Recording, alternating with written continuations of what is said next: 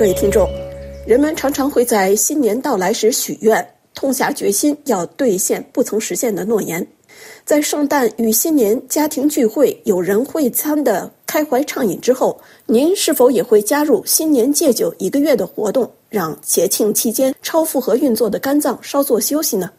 源自英国的新年戒酒一个月，或称元月戒酒活动，传入法国已经进入第五年，它正吸引越来越多的参与者。人们开始意识到酒精过量对人体的伤害，而世代更替，年轻一代的饮酒行为也在改变。与法国每年十一月的戒烟月主旨相似。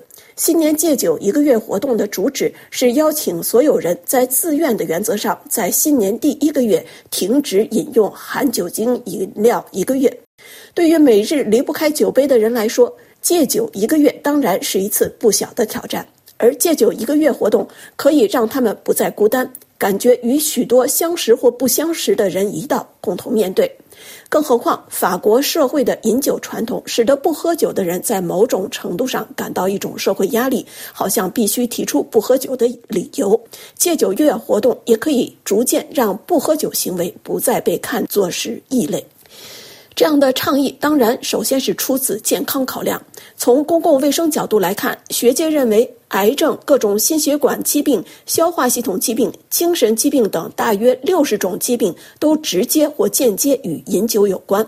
在法国，饮酒过度是导致入院治疗的第一大因素。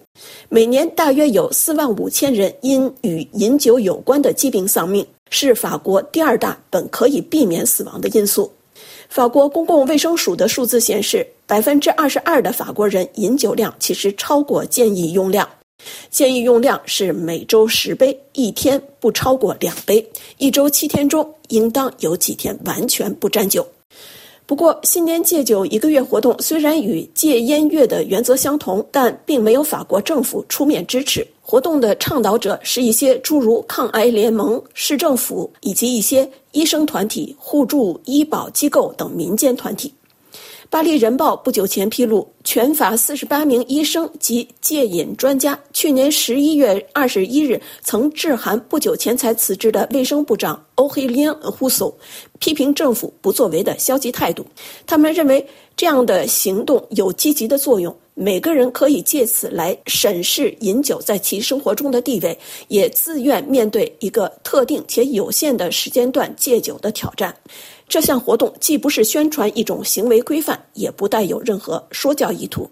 但是，时任卫生部长欧黑连·呼索十二月中旬在一次电视采访节目中表示，他对政府是否应当出面推动一场指点国民在一个月内如何过日子的活动表示怀疑。但他自己会身体力行，借助这样一种集体性的活动停止饮酒。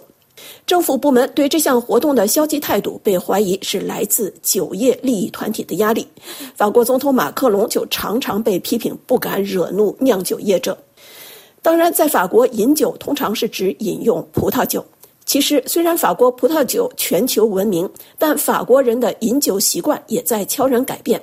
首先，酒民的数字已经多年呈现下降的趋势。最新的一项调查显示，2022年每天或几乎每天饮酒的人占人口比例百分之十一，与2015年相比下降了五个百分点。而在1980年的首次调查中，全国有一半人口每天或几乎每天要喝酒。饮酒习惯仍然普遍存在，只是不再是经常性的行为。近一半的十八岁以上法国人只是间或饮酒，这一水平与二零一五年的调查无异。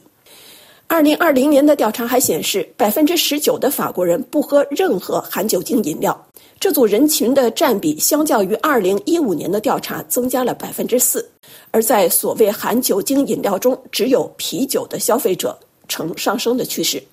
分析认为，这种转变的主因是世代不同，年轻一代更多的只是间断性的饮酒。正如素食正越来越多地进入法国人的生活，减少酒精饮料消费也逐渐吸引更多的法国人，甚至对不含酒精的葡萄酒也萌生某种期待。有调查显示，百分之六十六的受访者表示，他们希望看到有不含酒精的葡萄酒。这个数字来自生产无酒精葡萄酒的集团 Modelo。无酒精葡萄酒听起来有点像素食者没有鱼肉的鱼肉菜肴，既想超脱又放不下凡事的念想。但无论如何，减少酒精饮料消费对健康的益处不容置疑。